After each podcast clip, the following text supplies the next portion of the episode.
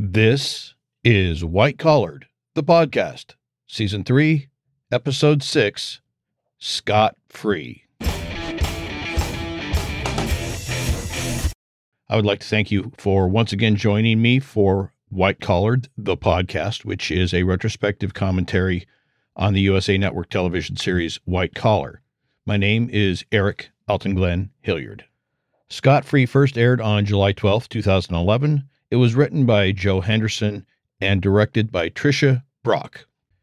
The team is on the trail of a 20 year old forger, safecracker, and hacker whose antics elicit comparisons to a young Neal Caffrey, comparisons which Neal finds annoying. Meanwhile, Mozzie continues to prepare for their eventual disappearance after they can sell the treasures they stole from Vincent Adler, assuming they are ever able to sell the treasures they stole from Vincent Adler. The episode begins in Neal's apartment. We see Sarah in Neal's bed, and Neal is up making breakfast. Sarah wakes up, gets out of bed wearing one of Neal's shirts, and after some flirty talk, including mentioning the perks of casual exhibitionism in New York, there's a knock on the door. Sarah assumes that it's Mozzie, but Neal dismisses that notion, saying that lately he's been knocking in iambic pentameter, to which Sarah sarcastically retorts, or not at all. But it's not Mozzie, it's Peter. Sarah, now wearing Neal's hat as well as his shirt, ducks into the back closet, hidden room, as Neal answers the door, trying to block access. And although Peter notes that the door was locked, with Neal flatly commenting that there's a lot of crime in this city, he barges in anyway. He begins telling Neal about their latest case, but suddenly realizes that there's breakfast on the table. Breakfast for two. As in Neal and someone else. As in someone else, not Peter, someone else. Well, Neal isn't happy about the intrusion, so his response is a sarcastic, brilliant deduction, Sherlock sort of comment, which should have been sufficient to get the point across to Peter and maybe speed up the encounter had Neal stopped there. But he doesn't stop there. He goes on to snarkily ask Peter if there's any more brilliant detective skills he wants to try and impress Neal with. So Peter takes Neal up on the challenge. He notes two fresh head imprints on the pillows, champagne in the ice bucket at the foot of the bed, and oh, what's this? A set of handcuffs? Peter is really sticking it to Neal here, and I'm wondering why. Is Peter suspicious of Neal perhaps being up to something improper, illegal, questionable because the door was locked and his obvious attempt to keep Peter out? Or is he just in a mood to torment Neal for fun, realizing that he probably has a woman there, probably Sarah? Or has something occurred that we haven't seen and this is an extension of that unseen thing, some sort of a conflict or issue between the two? I'm not sure. I think Peter is inherently suspicious of any sort of suspicious behavior out of Neal. And of course, the stolen Nazi subtreasures is an ongoing concern, but I'm also assuming that there's a bit of teasing. I, I think he knows that Sarah is probably there. And so he's just giving Neal a bad time about it. Although, and although Peter has shown that he enjoys teasing Neal, it's usually not this mean spirited, which it seems a bit mean spirited to me right now. Not sure why, but it does seem that way. Anyway, Sarah emerges from the back of the room, now fully dressed, and she tells Peter that the handcuffs are hers. Neal's teaching me how to pick them. It's our version of Sudoku in the afternoon. Uh-huh. And before you ask, I do not have a drawer here or a toothbrush. Did I ask? We're in that awkward, undefined stage where, yes, we've been on a few dates, but really, what's that mean? What does it all mean? It means we're taking things one day at a time. That's what I said. More or less. Mostly more. Well, Sarah can't stop digging herself in deeper. As an experienced insurance investigator and recovery agent, she should understand about the use of the uncomfortable and awkward circumstance and the uncomfortable and awkward silence. It's a technique or tactic, if you prefer, that's taught not only to law enforcement, but also to professional salespeople. Because when people are made uncomfortable about a circumstance, they tend to want to explain it. When confronted with silence, when they expect the other person to speak, they tend to want to break the silence and the awkwardness. And when they talk, they tend to say things that they might not otherwise say. When a salesman uses the techniques, the end goal is to get the customer to essentially negotiate against themselves or convince themselves that this product, this thing that is being sold, is what they want by just letting them convince themselves. Now, when law enforcement uses the technique, the end goal is obviously to get the person being questioned to say something that can be used against them. And like I said, Sarah should not only be familiar with these techniques, she, I would think, had been taught them, and she certainly would employ them herself when interviewing people while pursuing missing items.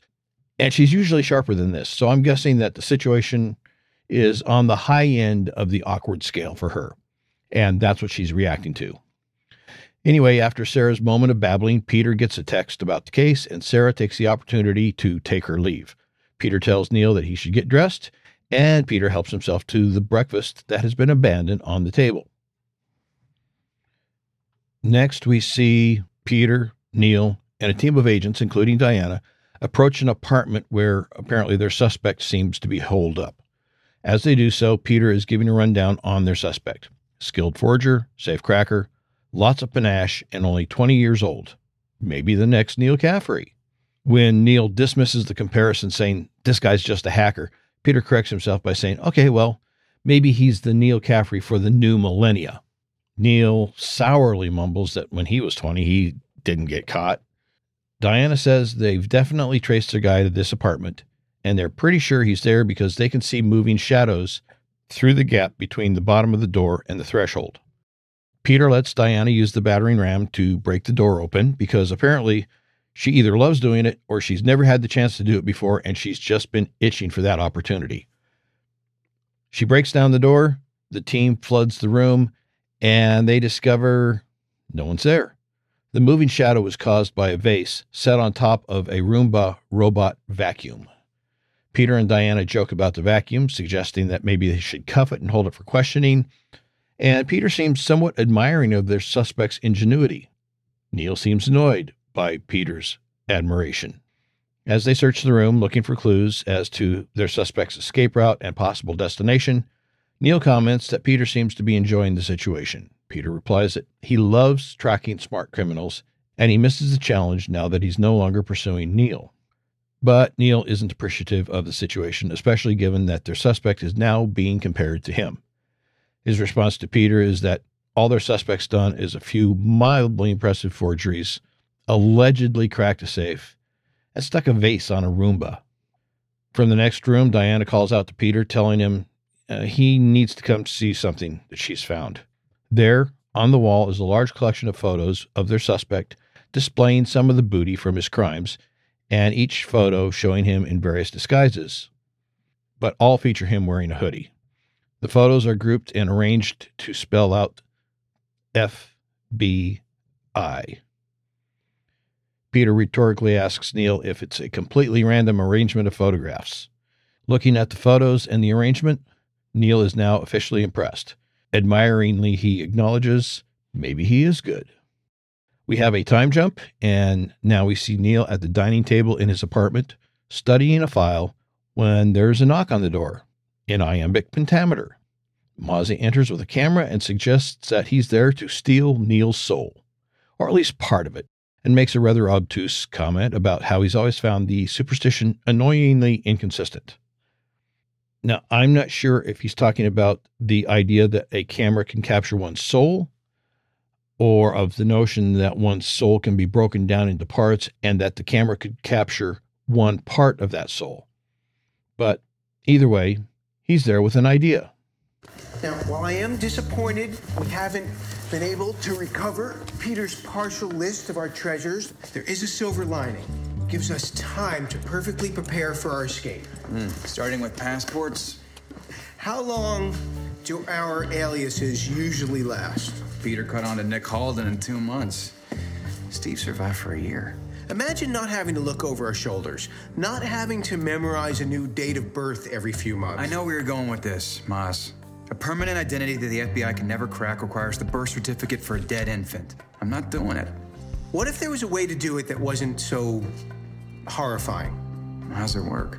You'll be stepping into someone else's shoes, even though they or their shoes never existed. If there is a way, I'm in. We've seen in the past that Neal and Mozzie both have soft spots for kids.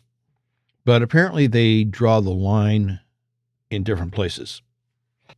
I get the impression from this exchange that Mozzie may have talked to Neal sometime in the past about using the birth certificate of a deceased infant born around the same time as himself to create a fake identity.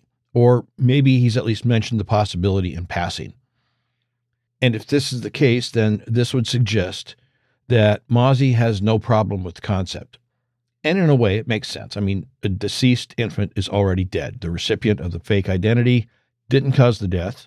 And since the child is deceased, nothing they do with that child's name and birth certificate can harm that child. As the saying goes, no harm, no foul.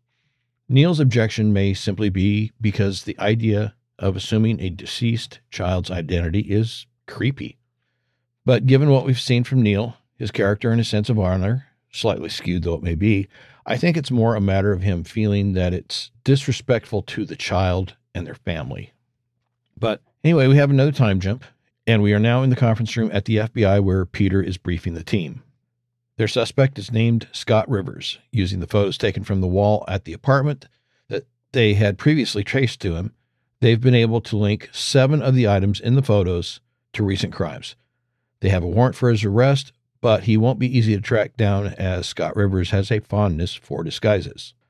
Diana asks Neal why he never used disguises, and I think she's sincere in her question. She could have used it as an opportunity to be sarcastic or teasing, but the way she asks seems genuinely curious. Neal, still smarting at having their suspect compared to himself, sounds somewhat disapproving when he says that the right smile works just as well. And besides, you don't have to worry that your mustache is on straight which is apparently something that our young thief was none too careful about. Uh, we don't see it in the photos all that well, but apparently Neal did. When Jones mentions that this kid did the Hartford mansion job, Neal is sarcastic in response.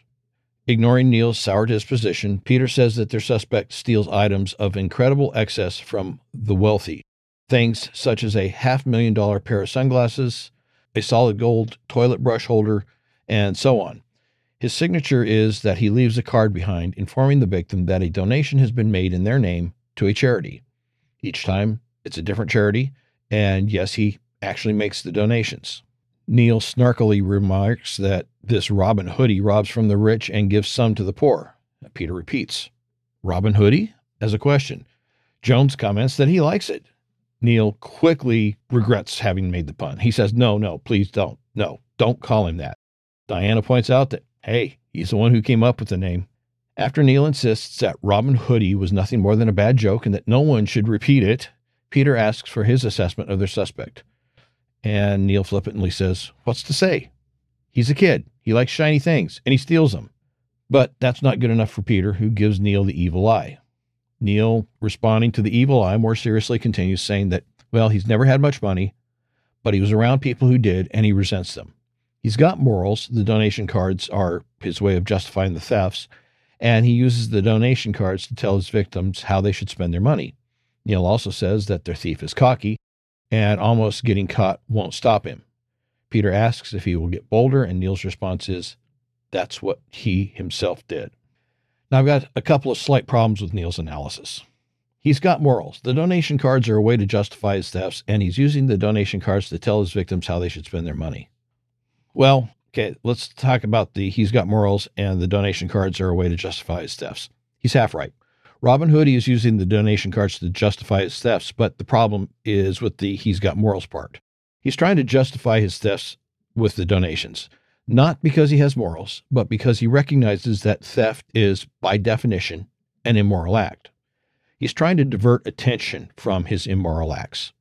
He's doing this by giving away some of the money to the charities and pretending that, or or trying to lead people to come to the conclusion that it's okay for him to be stealing because he's giving some of that money to charity. He's doing a good thing with that money. And the problem is that it, it, it all goes back to that concept that we discussed uh, back in season one, episode four, Flip of the Coin, the concept of the fruit of the poisonous tree. If you remember in that discussion, the fruit of the poisonous tree doctrine makes evidence inadmissible in court if it was derived from evidence that was illegally obtained. And really, the same concept applies here. Or put it another way, a moral result can never come from an immoral act. You cannot claim that your immoral act of theft, taking someone else's property that you have no right to, is somehow moral or made moral by the fact that you use some of that money that you took from them, some of that property you took from them for so called moral purposes.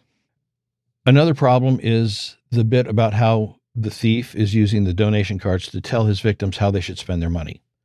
Neil seems to accept as a given that this is somehow a good thing.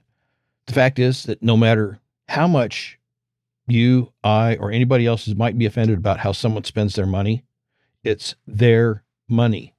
It's their money. They earned it. They possess it. It is owned by them. It's their choice how to spend it. It's their money. They earned it. Whether it be by labor or investment, they earned it. It's their right to decide how they spend their money. Yes, we can beg, plead, cajole, urge, encourage, and try to persuade them on how to use their money more wisely, more generously, more to the service of others. And we have that right. But in the end, it's their money, not ours. And in the end, we do not have the right, by means of theft, extortion, laws, or any other means, to demand or force them to spend their money as we think they should, any more than they have the right to do the same to us. So that's another problem I've got with Neal's logic here, or his reasoning, or his analysis. There's also a problem with the reference to Robin Hood. Now that I think about it, Neal's nickname suggests that in some way their suspect is like Robin Hood, stealing from the rich, giving to the poor, and choosing his victims because they're rich and not doing the right things with their wealth. Except that's not what Robin Hood did. Yes, he robbed rich people, but not because they were rich and because he didn't approve of what they were doing with their wealth.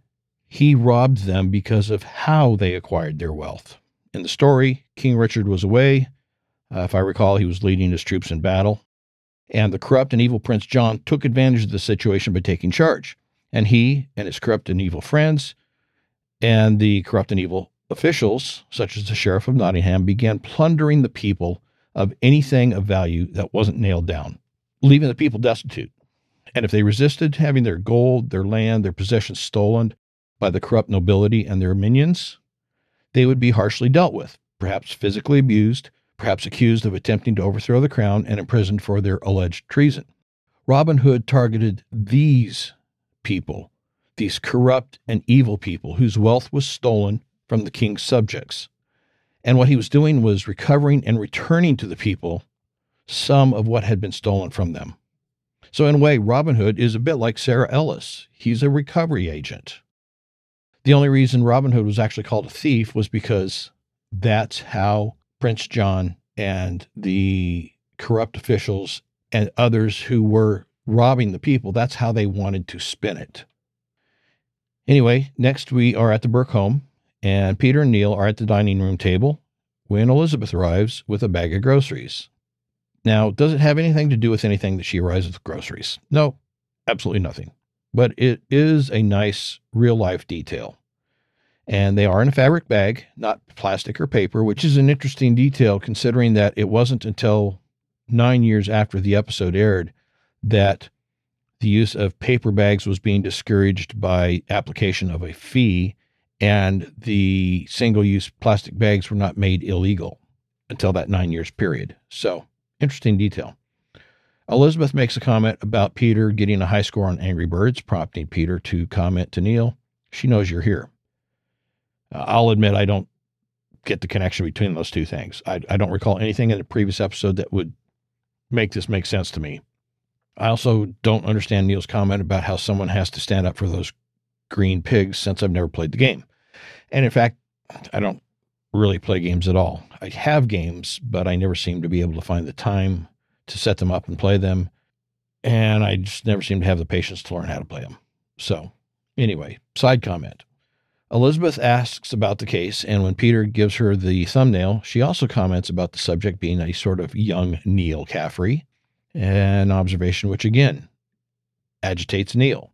When Peter calls their suspect Robin Hoodie, Elizabeth further agitates Neal by saying, Eh, she likes the nickname. I'm wondering why these comparisons and comments to Neal bother him so much. I think part of it is his ego. I think he considers himself to be without peer and hates the idea that there's somebody out there who's good enough to draw comparisons to himself.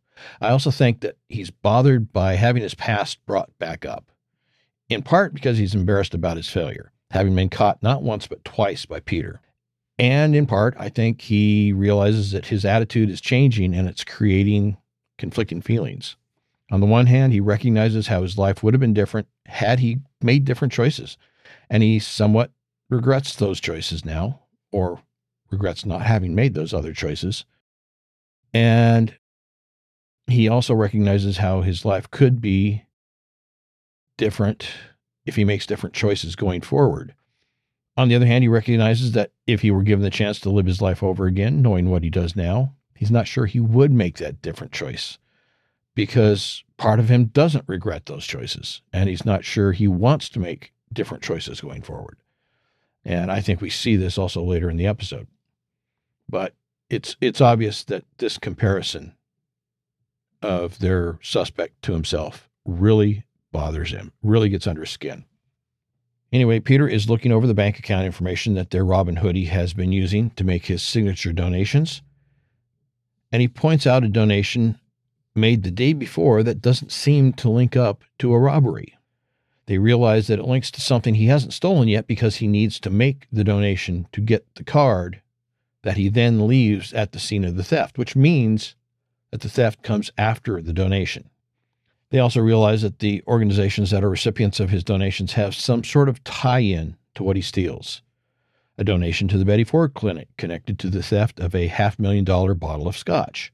And of course, the Betty Ford Clinic is a clinic for the treatment of alcohol and drug addiction, which was founded by former First Lady Betty Ford, who was herself an alcoholic. Anyway, this presently unlinked donation is to an organ donation charity.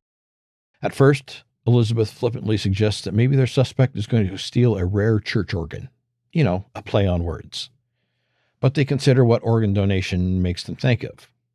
They come up with driver's license, which is how most organ donors are identified. And this gets Elizabeth thinking, and she throws out the possibility of a motorcycle, what hospitals call donor cycles, apparently. The way I first took this is that people commonly donate motorcycles to organ donation fundraising events. And so it became kind of a thing. And so that's how the term came about. But apparently it's a bit darker than that. It seems that the term is a colloquialism used by medical staff, originating probably in emergency rooms from emergency room personnel who often see motorcycle accident victims. And it alludes to the fact that the high percentage of donated organs come from deceased motorcyclists. Anyway, Peter decides that it's worth looking into and says that they should try to find out who owns the most expensive motorcycle in New York. Next, we jump to the home of Chad Stewart, who is a somewhat undefined character. Peter advises Mr. Stewart that it's likely that he's about to be the target of a theft. But Stewart doesn't take it seriously. Peter asks if he's recently purchased a high end motorcycle, but Stewart says it's not just a motorcycle any more than the Queen of England is just a rich old lady with a funny accent. He informs Peter that it is a $100,000 Confederate fighter, which is sort of correct. Specifically, it is a Confederate P 51 combat fighter. The company described the P 51 combat fighter as the world's first and only vehicle to be carved entirely from solid billet blocks of military grade aluminum in a skeletal minimalism design that writer TJ Hinton of Topspeed.com described as steampunk with a dose of postmodern Americana. Each motorcycle is hand built and custom tailored for the purchaser, and there are or there were actually two versions of the P 51 combat fighter the P 120, of which only 120 were built in 2011 and had a starting price of $72,000, while the R 131 started at $100,000 and was in a limited edition. Only 10 silver and 10 black examples were sold of the R 131 in 2011. Although Stewart may have owned the most expensive motorcycle in New York, the P 51 Combat Fighter is not the most expensive model the company makes. That distinction goes to the Wraith with a starting list price of $155,000. As a point of interest, in 2017, the company rebranded as Curtiss Motorcycle Company and announced that future models would be based on the electric motors built by Zero Motorcycles. The Confederate brand, including all prior designs, were sold, and the new owners of the brand began selling updated versions of the bikes and in 2020 completed the updating of the company as well with a new company name, Combat Motors. As a side note, as far as I've been able to determine, the Curtiss motorcycle brand, as of this date, September 2023, has not yet delivered a single unit, and as far as I can determine, does not expect to begin delivery on any models until 2024 at the earliest. 2017 to 2024, that's a long time for a company to go without selling a single product. Anyway, back in the episode, Peter tells Stewart that he'd like to set up a command post at the house. Stewart refuses, saying that he's got a party starting in a few hours to show off his new motorcycle. Peter points out that a party is a perfect opportunity for someone to steal the motorcycle. Stewart says, Nope, can't happen because he's got great security in place and no one could possibly steal anything from it. And nobody could possibly steal anything from around here. Neal takes up the challenge, saying that he will bet Stewart that he can steal something, something maybe worth $10,000, in the next two minutes. And if he pulls it off, the bet is that Stewart has to let them come to the party. Neal sticks his hand out to shake on the bet, and Stuart responds. And Neal puts his other hand on their linked hands, turning it into a double handed handshake. Of course, Peter and the audience knows what's happening, but Stuart doesn't have a clue. And he still doesn't have a clue, even after they shake hands, because Neal just stands there. Stuart asks, Is this some sort of a joke? He says Neal's running out of time and he only has, he goes to look at his watch on his wrist, except it's not there. Neal has it. Question How was Stewart supposed to know how much time was left, even if his watch had been on his wrist, since he didn't look at the watch to check the time at the beginning of the bet? If you don't know what time the bet started, you don't know what time it ends. Anyway, Stewart puts his hand out for the watch and says, Okay, I get it. Neal taunts him just a little bit more, saying, Hey, there was nothing in the bet about me having to give what I stole from you back. But Peter tells Neal, Eh, give it back. Stewart says, Okay, you can come. Then he decides, This is going to be impressive for his guests. He's so important that he's got the FBI at his beck and call. Peter says, Nope, it's a covert operation. Covert, as in no one can know. Undercover. Stewart scoffs and essentially says, Really? You're going to be in that suit and you think no one's going to know that you're a Fed? As Stewart walks away, Peter comments to Neal that he'll be in the surveillance van for this one. Neal desperately asks, Can he be in the van as well? I would imagine that based on what we see here, Stewart does not have many friends. Maybe any friends at all. Hangers on, people who like to take advantage of him for his wealth and what it does for their image, but yeah, no friends. Anyway, we jump forward. The party started. Neal is there, Jones is there, and we learn that there are other agents distributed around the room. We quickly pick up on the fact that Chad Stewart is not only pointing out all the agents to his guests, but he's using their presence to try and build up his image as someone important, as well as to build up his ego. And he's also using the agents as his gophers. As a result of Stewart's blatant disregard for the need for secrecy, and his disrespect of the agents, culminating in a minor humiliation for Jones, Clinton tells Neal that he's going to put the fear of God into Chad. Neal calls Peter over the earpiece radio, telling him that their cover's not going to last long. Peter urges him to make a quick ID of their suspect, do it as quick as possible, and suggests that Neal may have to look closely because they don't know what kind of disguise their suspect might be wearing. Neal quips that he'll keep an eye out for the crooked mustache, referencing his earlier comment. While Neal returns to scoping out the scene for their suspect, Diana asks Peter, Hey, if you're hunting Robin Hoodie, does that make you the sheriff of Nottingham? Back inside at the party, Neal's attention is momentarily diverted by a young woman that Chad Stewart has aimed at him.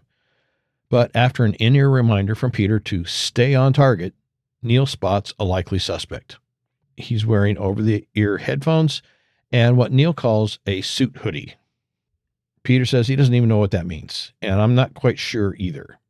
I'm thinking Neal just sort of made that up on the spot because looking at it, I'm not sure that it's actually a suit with a hoodie attached to it. Looking at it up close, it really looks like Scott is wearing a hoodie underneath a suit, but that's probably neither here nor there. Peter directs Neal to confirm that it's Scott, and then Jones will move in to make the arrest. Neal moves to stand beside Scott, who's still wearing his headphones, and Neal says, You are in so far over your head, and you have no idea, do you? I almost wonder if Neal isn't, in a sense, talking to his younger self in the persona of Scott Rivers, because he had to know that between the headphones and the background noise at the party, Scott couldn't hear him. But even though Scott couldn't hear him, he does realize that Neal may have been saying something to him, so he takes off the headphones to converse. Neal says that he's just there to admire the bike. Scott plays ignorant, saying it looks expensive, Neal says, Yep, 120 grand. After a moment, Scott asks, Have we met? I've seen you somewhere before. Peter sends everyone a heads up to be ready to move in case Neal has been made. Neal tries to explain the familiarity by suggesting that Scott saw him at Chad's party the previous week. When Scott says no, he wasn't there, Neal carries on with the story saying, Man, you missed out. They had mermaids. I mean, literally, girls wearing tails and nothing else. Scott shakes his head and sorrowfully says, All he has for this party is a motorcycle? Neal points out that it isn't an ordinary motorcycle, nor just an expensive motorcycle for the sake of being expensive. It's a carbon fiber and a titanium chassis, 1966 cc engine. As they're talking, a tall, slender young woman joins them and adds to Neal's description, saying the top speed of the bike is 260 kilometers per hour. That's 161 miles per hour. And that the bike is not remotely street legal. Now, first of all, I'll point out that the information given here about the construction of the bike doesn't entirely line up with what I have found online from the company about the construction of that bike, specifically the titanium. Now, the other thing is that I'm not sure the last bit about not being remotely street legal is correct. Nothing I found specifically states that the bike was not street legal. And in fact, I found several references which mention it as being street legal and others which seem to imply that it's street legal. Now, perhaps there was a version which was available that was intended strictly for track use and omitted some of the required items to make it street legal. But that would suggest that it would be no great achievement to make those units street legal since they would be built based off of the street legal version and simply have those items omitted, which could then be put back on later. And of course, this would all make that comment about the bike being not remotely street legal more in the terms of a hyperbolic statement than a factual statement. Anyway, after Neal comments that the bike is uh, really more of a work of art on two wheels, the woman introduces herself to Scott. Her name is Shannon. Scott acknowledges her simply with, Hey. Neal steps away and informs Peter it's him. One of the big clues a beautiful girl just gave him her name and he didn't give one back. He also adds that there's something suspicious about the woman, and not just the fact that she seemed more interested in Scott than Neal. After keeping an eye on them for a moment, Neal sees the woman drop something into Scott's drink. Neal alerts Peter, runs over to Scott, and knocks the glass out of his hand. The woman begins to run, so Neal calls out to Jones to stop her.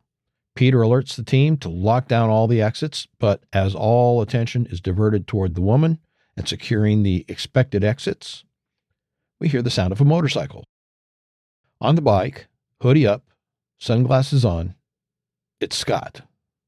He momentarily pulls down the shades, gives Neal a look, then puts the bike into gear, rides across the room and out through a large plate glass window onto the street. Then he's gone.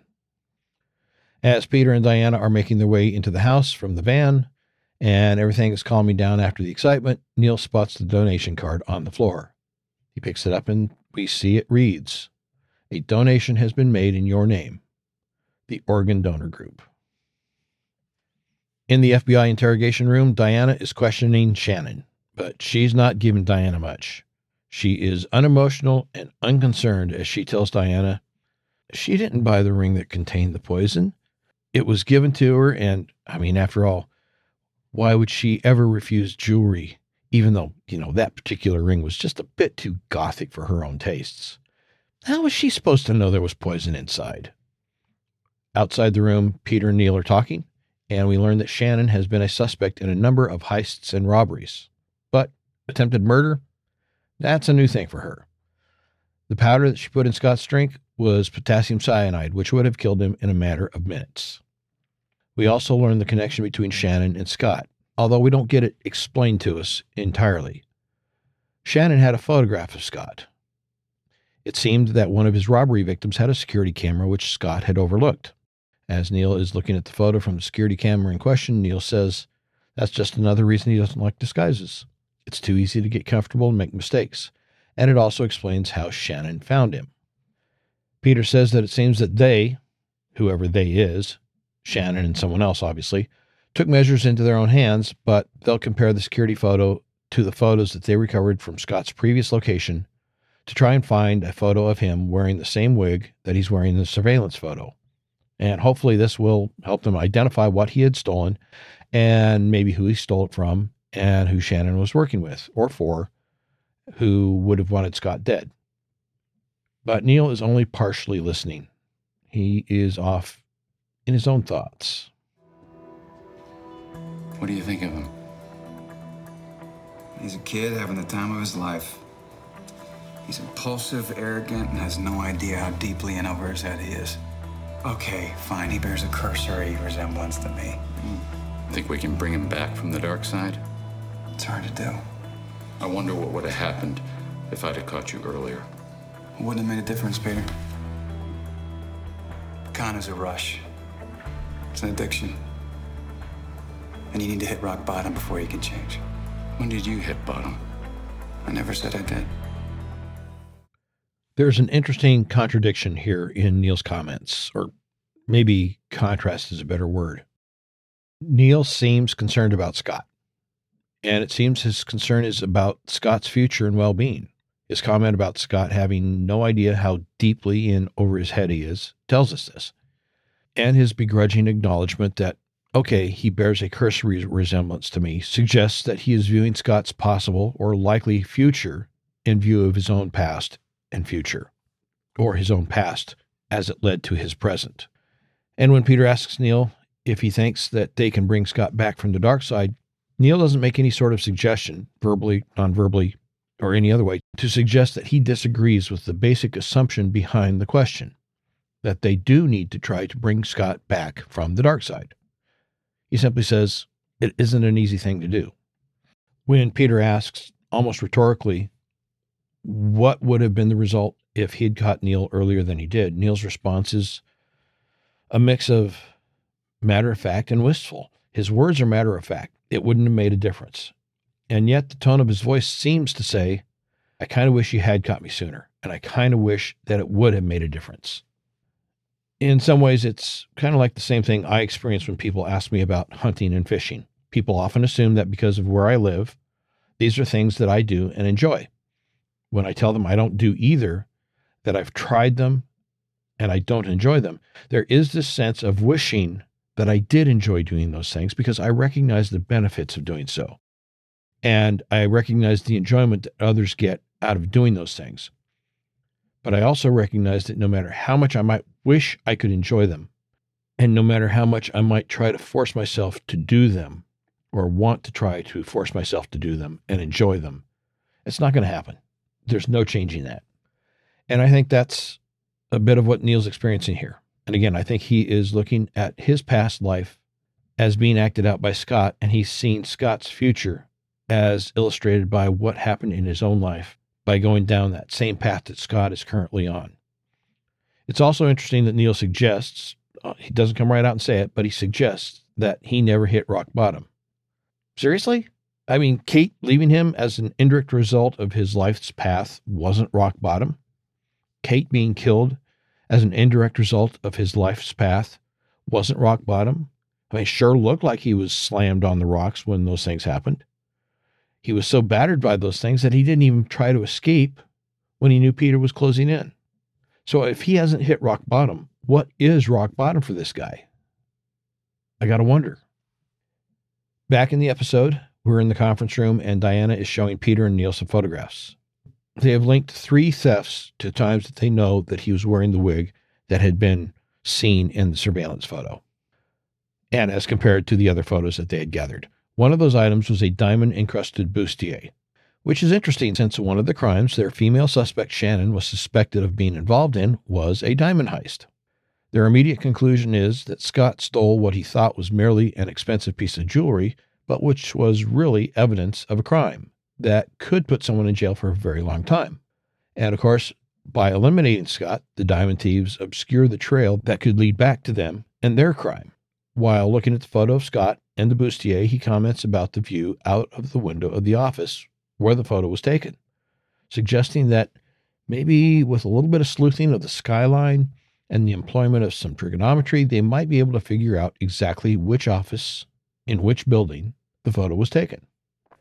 But Diana has already had that same thought and has anticipated that request. She tells Peter that the office in question belongs to Thomas Carlyle, who just happened to be suspected in masterminding that same diamond heist that Shannon was suspected in. Peter adds that Carlyle had come up as a person of interest on more than one occasion and suggests that maybe a visit with the man might be in order. And while he and Diana are doing that, Neal should try to get some leads on Scott. Next, we see Mozzie and Neal walking through a courtyard of some small city park, it looks like. Mozzie reports that the street is abuzz due to the fact that someone, a kid, no name, is looking for Neal. And since he's already trying to get in touch with Neal, that could simplify things for him and the team. Neal tells Mozzie to get in touch with him. Mozzie says he will, but first, there's a little matter of identity to address. Mozzie and Neal meet a man named Alec. Alec is how they will get their new identities without birth certificates of deceased infants via something called identity farming. Now, according to Alec, years earlier he had begun filing for birth certificates for babies who never actually existed. He treated these identities as if they were real, getting them library cards, opening bank accounts in their names, filling out tax returns, and so on. Neal admiringly says he created paper trails. Alec corrects him, saying, No, I created lives. Now, a question I had is Is identity farming, as he describes it here, a real thing? Well, in 2008, Bruce Schneier proposed such a thing as a real possibility in an article for Wired magazine. Schneier has been called a security guru by The Economist. He is the author of over a dozen books, as well as hundreds of articles, essays, and academic papers. And his newsletter and blog, Schneier on Security, has been read by over 250,000 people. He's testified before Congress, is a frequent guest on television and radio, and has served on several government committees. Cory Doctorow, who is a Canadian British blogger, journalist, and author who has also been the longtime co editor of the blog Boing Boing, was living in London at the time that Schneier's Wired article conceptualizing identity farming was published. Doctorow wrote a companion piece to Schneier's post saying that he had noodled with the idea when his daughter was born. He noted that her birth certificate had been printed on a ordinary laser printer onto an ordinary sheet of paper. He took that birth certificate, printed with an ordinary laser printer on an ordinary sheet of paper, to the Canadian embassy along with a couple of photos that he said could have been of any baby. And a few weeks later, a Canadian passport arrived. He asked himself, what if he were to do the same thing again the following year, but this time with his own laser printed certificate? he could make a new identity for his daughter to step into in 20 years.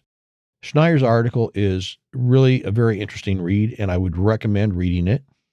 It's short, and it won't take you but a few minutes to read through that. And I'm recommending it for its societal implications more than the potential criminal implications. And I will have a link to that article in the show notes. Anyway, back in the episode, Alec gives Neal the documents for his new identity. Alec tells him his new name is Victor. When Neal expresses uncertainty, saying he doesn't know if he's really a Victor, Alec cuts him off, saying, Yes, you are. Strong willed, so stubborn growing up, and he's your age. Neal looks at the documents and realizes that the name on them is Victor Moreau. the same surname as Kate. Neal looks at Mozzie with a somewhat stunned look and asks, Did you plan this? Mozzie's also somewhat stunned and suggests that maybe it's destiny. Alec tells Neal goodbye and kisses him on the cheeks in farewell. Then Alec turns to Mozzie, hands him his new identity, and tells him, You are now Bob. I never liked you. Mozzie's obviously hurt by this, so Neal tries to comfort him by telling Bob that he likes him. We jump to Carlisle's office, where Peter and Diana are waiting for him to arrive.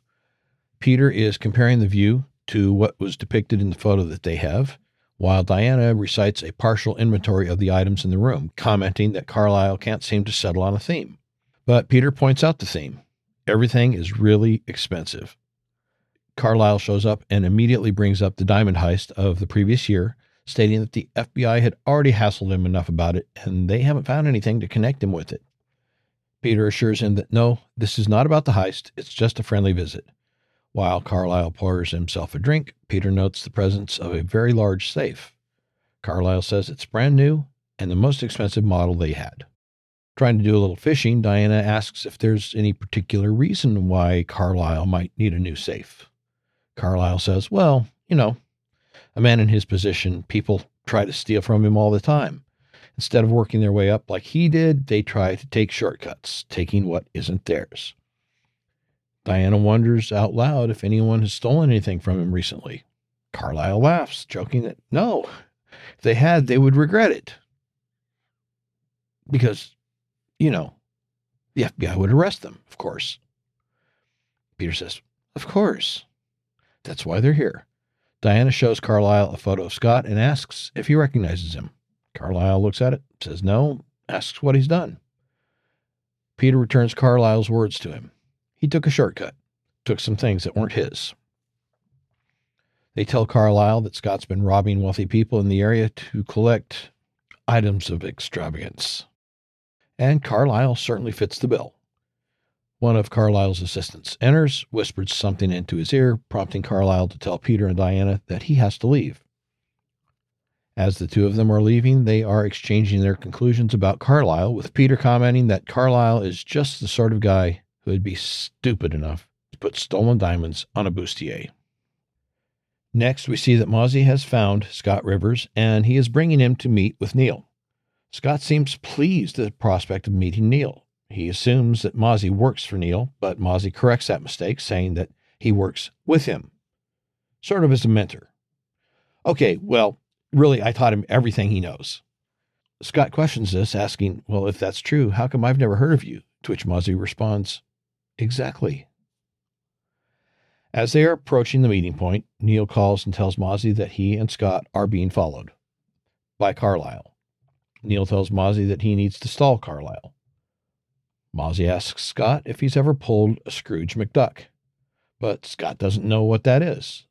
Mozzie says it starts by hacking an ATM by exploiting an unpatched security flaw in their firmware, which gives admin access.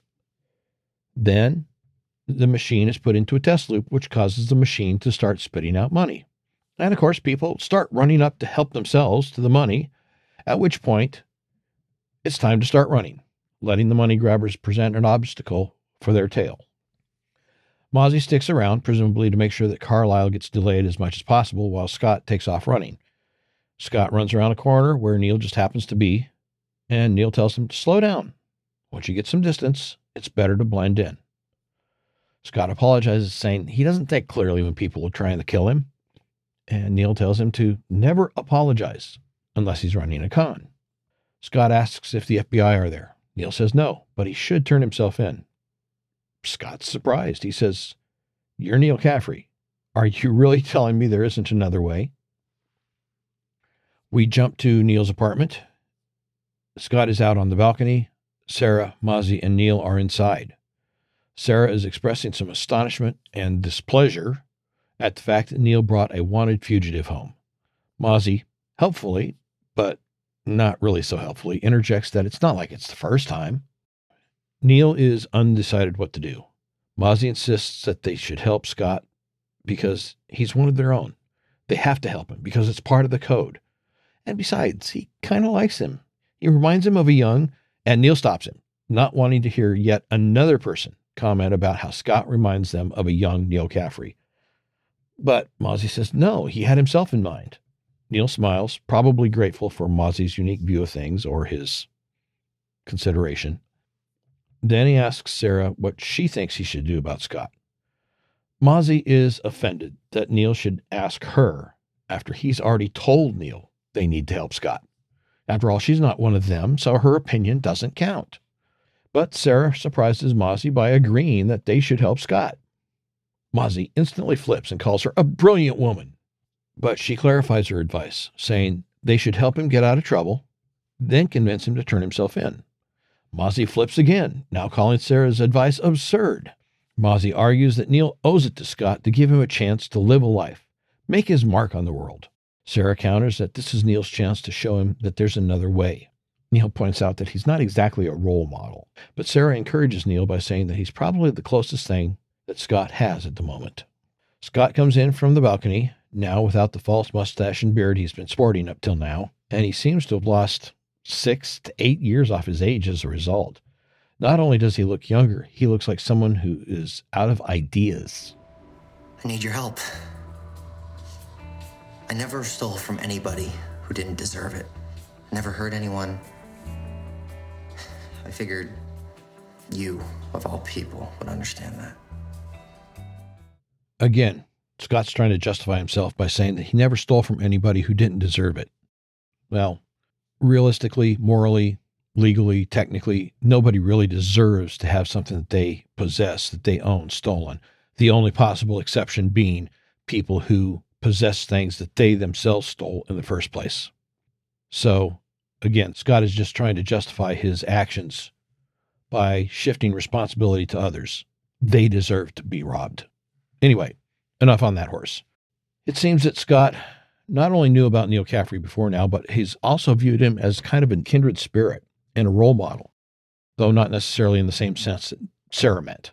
Well, after a few moments, Neal makes a decision. He tells the assembled throng that the first thing they need to do is get Carlisle off of Scott's back. We jump to the next morning. Scott and Sarah are on the balcony having breakfast while Mozzie is proudly showing off his new Bob ID. Neal looks closely at it and calls it truly amazing work. Now, two things about this. First of all, I'm thinking that he is just trying to make Mozzie feel good because I'm sure that Neal has already looked at his identity documents and already knew the level of workmanship. Also, it just occurred to me that maybe the reason that Alec gave Mozzie the name Bob is because he didn't like him, and nobody liked Microsoft Bob. I, I don't know if you remember, this was like 25, 30 years ago. Microsoft came out with something called Bob, and it was supposed to be some sort of an assistant to help you do things with Microsoft Office, help you write documents, help you write a resume. And it was the most stupid looking, most obnoxious little thing. Uh, it, it eventually turned into Clippy, which you may remember. But nobody liked Bob. Nobody really liked Clippy, which was, as I said, the successor to Bob. So I wonder if that's not why. I kind of wonder if that's maybe not a reference to Microsoft Bob that the writer of this episode slipped in. That would be interesting to know. Anyway, Mozzie excitedly says that with these IDs, no one's ever going to be able to find them, and they can take off to paradise as soon as they can get the list away from the FBI or get a copy so they know what is and isn't safe to sell. Neal points out that all of Mozzie's plans are contingent upon the two of them not getting arrested for harboring a fugitive or Scott not pinning all of everything that's going on onto them. Mozzie scoffs at the idea that Scott might turn on them, insisting that he senses good in him. When Neal sarcastically calls him Qui Gon Jinn, a reference to a Star Wars character from one of the movies, although don't ask me which one because I basically gave up on any Star Wars movie other than the original trilogy after seeing chapter one. Mozzie hedges his endorsement of Scott a bit by saying, well, maybe not good, but at least chaotic good. Whatever that means. At the same time, Peter calls Neal, asking if there's any word on the street as to Scott's location. Neal says there's nothing. Peter says that they need to find him soon and that catching Scott could be the key to bringing down Carlisle as well. Peter also seems to sense that something is up because he asks Neal if he's got something more important that he's working on. And I would say he sensed something was up because I certainly didn't hear anything in Neal's voice or what he said that I would have taken as a clue that there was something else going on. But Peter somehow figured it out. He sensed it. Neal admits that, yes, he's distracted, but he puts it down to Sarah being there. Not totally untrue. Peter checks Neal's anklet location as they continue talking, with Peter telling Neal that he likes the two of them together and that she's a good influence on him. But he warns Neal about being a bad influence on her. After Neal hangs up from Peter, Sarah comes in and asks if there's a plan yet. Listen, are you sure you want to be involved with this? Whatever we end up doing, it probably won't be legal. All right, what I do occasionally falls in the same gray area. This won't be gray. I have stretched more laws than I care to admit. That's what I like about you. Yeah? I'm usually returning things to their rightful owner, though. Now, generally, I think of gray areas as meaning, or the term gray areas meaning an area where what is and isn't acceptable or allowed is not necessarily clearly defined. One of those things where you could argue something both ways. And I think stretching a law is more along the lines of playing semantical games to make a case that something that's not really legal, or at least not within the spirit or intent of the law, seems legal. I, I mean, think back to the pilot where Peter claimed exigent circumstances to allow him to enter the warehouse where Curtis Hagen was printing the counterfeit bonds that's stretching the law because really he reinterpreted this the facts around the situation to create the appearance of legitimacy for his argument of exigent circumstances. Even though these are kind of different things, the logic behind both of them is essentially the same. I know what I'm doing really isn't within the scope of what's allowable, but I'm going to do it anyway because if I'm successful, I can get away with it people will just kind of turn a blind eye and it's easier to get forgiveness after the fact than permission before the fact. And I think we already knew that Sarah would play the gray areas. So I don't think it's any real surprise that she's willing to stretch things as well. But I think this does show a couple of things. First, that Neal wasn't certain if Sarah was going to be more on the by the book side like Peter or more on the fast and loose side like himself.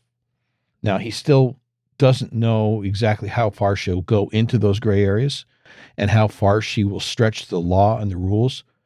But he at least now knows that she's willing to go quite a ways for a good cause. Second, I think it shows that he wasn't taking Sarah and what she would or would not do for granted. He didn't assume that just because she was there and she seemed to be okay, reluctant, but okay with Neal harboring a fugitive, that she would automatically be in on whatever plan they came up with. He gave her the opportunity to get out while the getting was good, even to the point of almost discouraging her from staying in.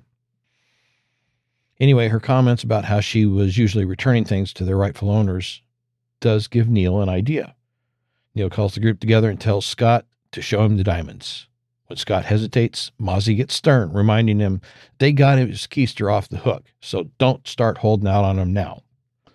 Scott reluctantly goes to fetch the diamonds, and Neal asks Mozzie if he's still sure about Scott.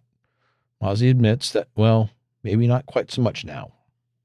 Scott unwraps the diamond encrusted bustier, and it is uh, impressive, but not necessarily in the best sense of the word. Scott confirms that he cracked Carlisle's safe to get the piece and that he can do it again. The safe has an electronic keypad, and his little black box does everything including taking the art out of safecracking, Neal says with some disgust. But Scott disagrees. His attitude is that the art is in his programming of the box, something he did himself. Well, the plan is to get Scott to go back into Carlisle's office, put the back into the safe, and then anonymously tip off Peter that the diamonds can be found in that safe. Peter would be then able to arrest Carlisle for stealing the diamonds, which he did do in the first place. But Scott expresses some concern that they would be planting evidence.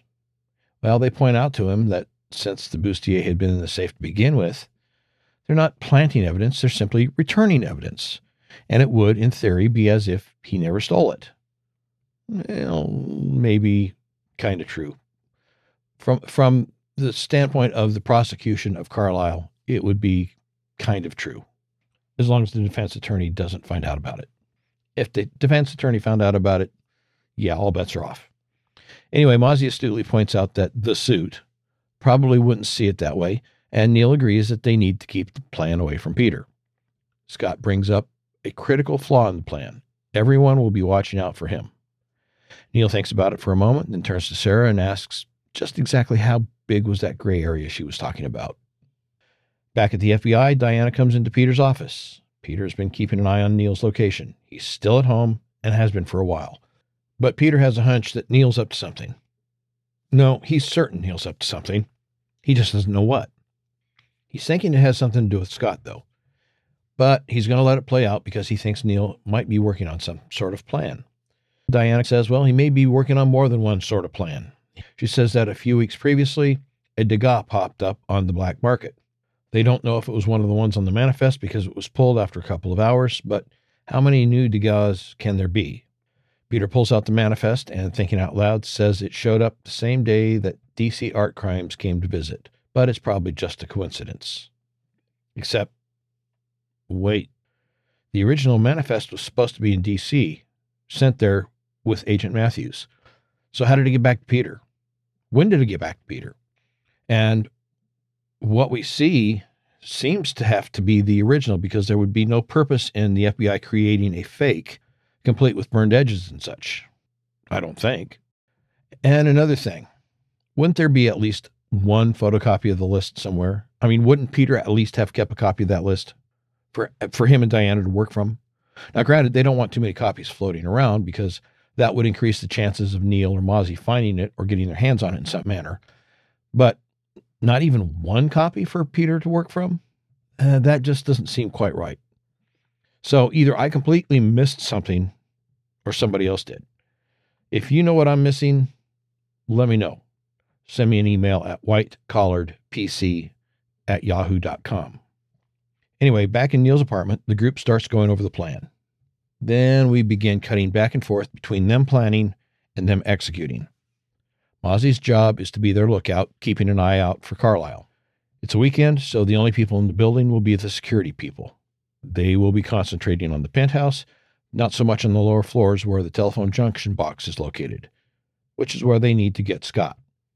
The alarm system is state of the art, and Scott says he can write an algorithm to avoid setting it off, but Neal says no, no need because they're not going to set it off. The only real obstacles are the guards and a security door that opens from the inside and the cameras. Scott and Neal enter and approach the security door, with Scott opening an umbrella and holding it up to block the view of the cameras, while Neal uses Mozzie's air gun to blow out an access port in the door. He then slips a second umbrella through the access port. Then, with the top of the umbrella on the inside, he opens it and then pulls it to press the emergency escape bar from the inside of the door. Neal then takes the umbrella that Scott is holding that blocks the camera while Scott slips inside the door, closes it behind him, and replaces the access port plug. And they do this, or have to do all this, before the security guard shows up. Well, the guard shows up and kicks Neal out of the building, but mission accomplished. Scott is inside. Next, Sarah shows up wearing a long raincoat pulled tight around her. She tells the guard that she's there for Mr. Carlyle. The guard says he isn't here. Pulling open the raincoat and exposing her bustier encased figure, she says, I don't think you understand. I'm here for Mr. Carlyle. As in, I'm the evening's entertainment. The guard calls Carlyle's office, but Scott has hacked into the phone system and intercepts that call, playing Carlyle's assistant. And as his assistant, he instructs the guard to send her up. Then Scott sets the security cameras to loop video so that they won't be seen. Then he goes up to Carlisle's office where Sarah will be waiting to let him in. But once inside, the plan goes sideways. Scott's supposed to hack the electronic keypad on the safe, except that there isn't an electronic keypad and it isn't the same safe. Sarah asks if that means he can't crack it. Scott admits that old school isn't really his style. Sarah says that cracking a safe in her bra isn't really her style either, but they have to adapt. So Sarah grabs a glass from a nearby table and begins to work on the safe. Neal is outside the building waiting for them when Peter walks up and surprises him. And Peter isn't too happy. He says, Imagine my surprise when I checked and found out that you were right outside Carlisle's office. Neal assures Peter that he can explain. And Peter's response is basically, Oh, yeah, you're going to explain. Starting with Robin Hoodie. Is he in there? Neal says, That's probably better if he doesn't answer that question. Peter wants to know better for whom, him or Neal. But Neal says, No, it's better for Scott. He has a plan, but it's essential that Peter not know anything about it. Again, I'm not a lawyer, but I would think that this goes back to the concept of the poisonous tree and tainted evidence. If Peter knows that they're committing a criminal act, breaking and entering, and in a sense planting evidence because it had been removed, which leaves open to argument the notion that it wasn't really there in the first place, or that while it had been removed, it could have been altered in some way to make it something it wasn't originally. It makes any discovery of that evidence and the evidence itself problematic for Peter and later a prosecutor. Anyway, Peter lays into Neal, starting with declaring that he's not the sheriff of Nottingham, which Neal is clueless about since he was not involved in that conversation between Peter and Diana. And Peter goes on to say that he's not the bad guy, but Scott can't be allowed to run around like this. He's going to get somebody hurt, starting with himself, and he needs to bring him in. Neal understands and asks Peter to give him an hour, and he thinks he can convince Scott to turn himself in. No, he doesn't think he can. He knows he can. Just at that moment, he gets a text from Sarah I need you up here now. He tells Peter he has to go right now. Peter says, Fine, but I'll be waiting right here, and when you come back, you better have him with you. Upstairs, Sarah lets Neal into the office, briefly explaining that Carlisle updated the safe. Scott has modified his cell phone to act as a stethoscope by increasing the mic sensitivity, but he keeps failing. He's hitting the cylinders, but something isn't right about it. Neal explains that's because the lock has false gates, safe cracking booby traps. False gates are small grooves cut into sliders or discs of a combination lock mechanism that allows a locking pin to drop, giving the sensation of having hit the correct position. But it's not cut to the proper depth, so the locking pin doesn't drop into the correct position, which would allow the mechanism to move. Neal steps in and begins working the mechanism by touch, while Scott will help by working by sound. As they begin working on the safe, Mozzie calls Sarah. Sarah says they've hit a snag, but they're working on it. Mozzie says they need to get unsnagged because Carlisle is on his way up. Great, no pressure. Outside, Peter's talking to Jones, telling him to go ahead and come, but no need to rush. He's not expecting any trouble. Oh, wait, there's trouble. Go ahead and rush. It's Carlisle. He spotted him as well. Upstairs, Neal and Scott continue to work on the lock together. Sarah gets onto a computer that's there in the office to check out the security monitors and realizes that Carlisle is in the building. That's the bad news. The good news is that Peter's intercepted him. Scott asks Neal, why is the Fed buying them time? Neal says, because it's Peter as if that should totally explain things to Scott, who has no idea what Peter's motivation for anything would be at this point, other than capturing him. Down in the lobby, Peter tells Carlisle that he has a few more questions as follow up from their meeting the other day, and Carlisle tries to put it off. But no, when Peter insists, he finally says, Fine, let's go up to my office. Peter says, No, no, lobby's fine. The two of them get into a sort of power struggle about where to have this conversation with Carlisle ultimately getting the upper hand by saying that unless he's under arrest, he'll only answer Peter's questions in his office. And at that point, Peter doesn't really have much of a choice. So he says, After you. Upstairs, just as Sarah warns that Peter and Carlisle are on their way up, Neal announces that they've got it. He's pretty sure they've got it. He thinks they've got it. But they don't have time to try it again if they're wrong, so it's now or never. Neal tells Scott he can do the honors. Next, we see Carlisle and Peter coming into the office, which is now unoccupied. As Carlisle goes to the bar, Peter is looking around trying to spot Neal, Scott, or Sarah, but they're not there. Peter starts the conversation by telling Carlisle he wants to talk about the diamond heist.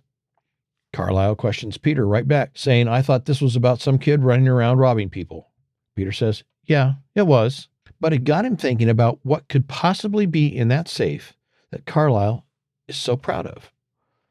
Carlisle says, Well, Peter's never going to know. It's uncrackable, completely uncrackable, except, you know, when it isn't closed and secured. Peter pulls a pen out of his pocket and uses it to pull open the door, revealing the bustier. Carlyle is flabbergasted. When Peter says that those look like the diamonds he's been asking about, Carlyle insists those diamonds aren't his. Peter rhetorically asks, You're trying to tell me that someone broke into your office to crack an uncrackable safe because they just wanted to give you millions of dollars in diamonds? Nope, not buying it. You're under arrest. Carlisle seems to give in, but he is slowly moving his hand down to his desk. I'm guessing that he's got a gun in there. Jones guesses that he's got a gun in there. Yep, Jones apparently got delayed, but at least he and a few other agents got there just in time to have a beat on Carlisle and tell him, I wouldn't do that. Down on the street, we see Neal, Sarah, and Scott come out. Sarah is wrapped in her coat and comments that she'd like to put on something a little less breezy. So she takes off to find some clothes, leaving Neal and Scott to talk. So what are you gonna do now? Oh, come on. You didn't really think I was going to turn myself in, did you? I was hoping you would. Would you have when you were my age? No, I wouldn't have. But this isn't about me. It's about Peter Burke. He's the smartest man I've ever known. He caught me, and he will catch you. Only question is when. Nobody's that good. He is, Scott. If you turn yourself in now, he'll make you a deal. It's the best deal you're ever gonna get. You know what? Keep running. Always looking over your shoulder, never slowing down long enough to share your life with anyone. Because you know that the second you do, that is when he will catch you. Let me help you, Scott. When Scott asks Neal, Would you have turned yourself in when you were my age? And Neal says, No, but this isn't about me. It's about Peter Burke. He's not really incorrect, but he's also not really correct.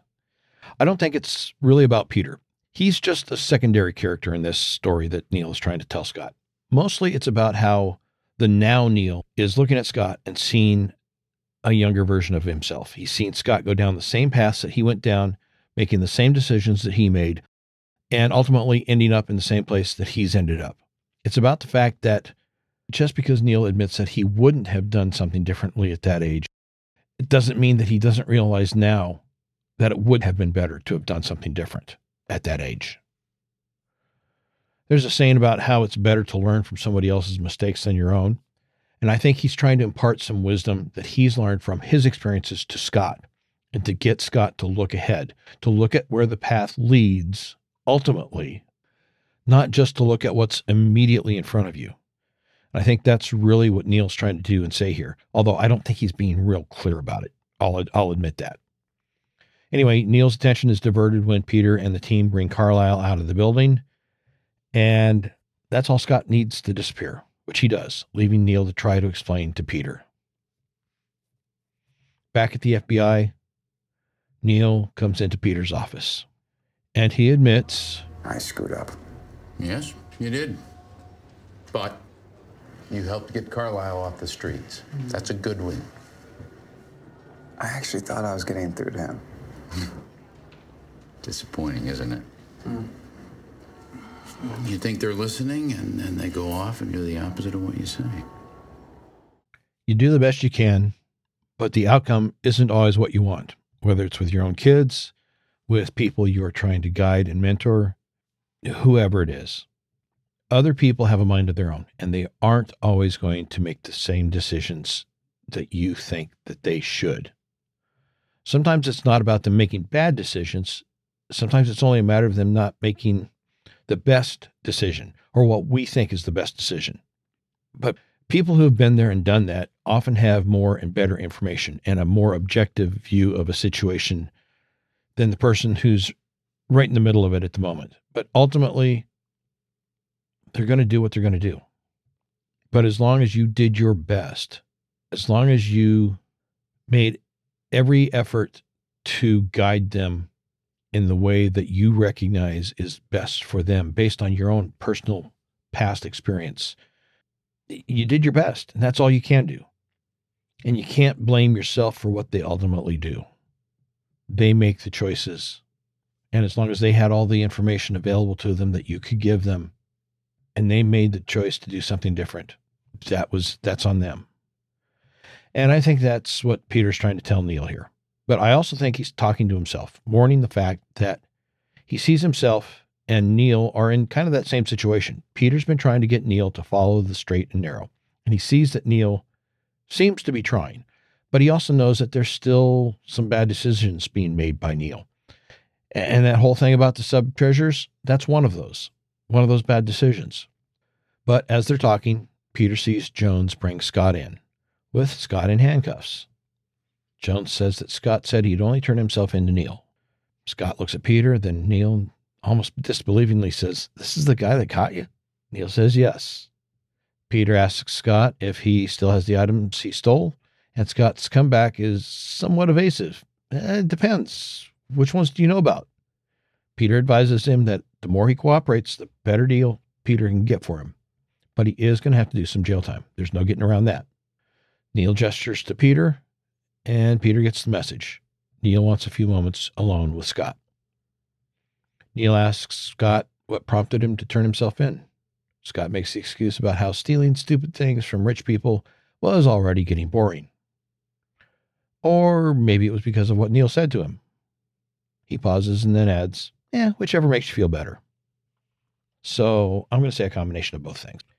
Anyway, he thanks Neal and holds out his hand, which he can do now because he's partially slipped out of the handcuffs. Peter shakes his head with an air of resignation, calls Jones, and says, Cuff him again. Then there's a quiet, reflective moment between Neal and Peter to tie up a loose end. Give him some time. People don't change overnight. Believe me, I know. I work with living proof of it. But they do change. You're not the sheriff of Nottingham. I know. I'm thinking more King Richard the Lionheart. I'll go with that. Good. Back at Neal's apartment, Neal is alone, contemplating his new identity when there's a knock at the door. He quickly moves to hide his new identity documents in a cubby in the wall behind a picture. But in his haste, he neglects to get it closed completely. I've got to say that this doesn't strike me as a particularly good hiding place. It's too obvious. It doesn't have any apparent mechanism to prevent it from being opened. Yeah, it's definitely not up to Neal's usual standards. Anyway, the knock was Sarah.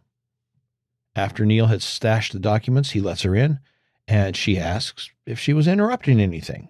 He replies that no, he was just getting ready to take a shower. She asks, Is that a statement or an invitation? Neal says yes to both. Sarah says she'll join him in a minute. Then Neal goes off to get the shower going, get ready. And then as she's getting ready to join Neal, she notices the picture on the wall. It's pulled out on one side, as if somebody had hidden something in a cubby behind it, but not gotten it completely closed. She pulls it open and spots Mozzie's hula doll. She takes it out, looks at it, and smiles at whatever it is that it makes her think of. She returns the doll to its hiding place, then feels around for something more. She grabs Neal's new identity passport, pulls it out, and as she studies it, a somewhat crestfallen look comes across her face. And that's where we leave the episode.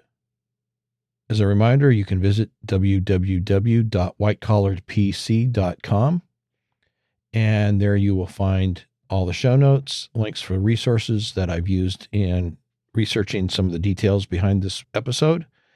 And you will also find a link to the White Collar Fandom group on Facebook, which I recommend.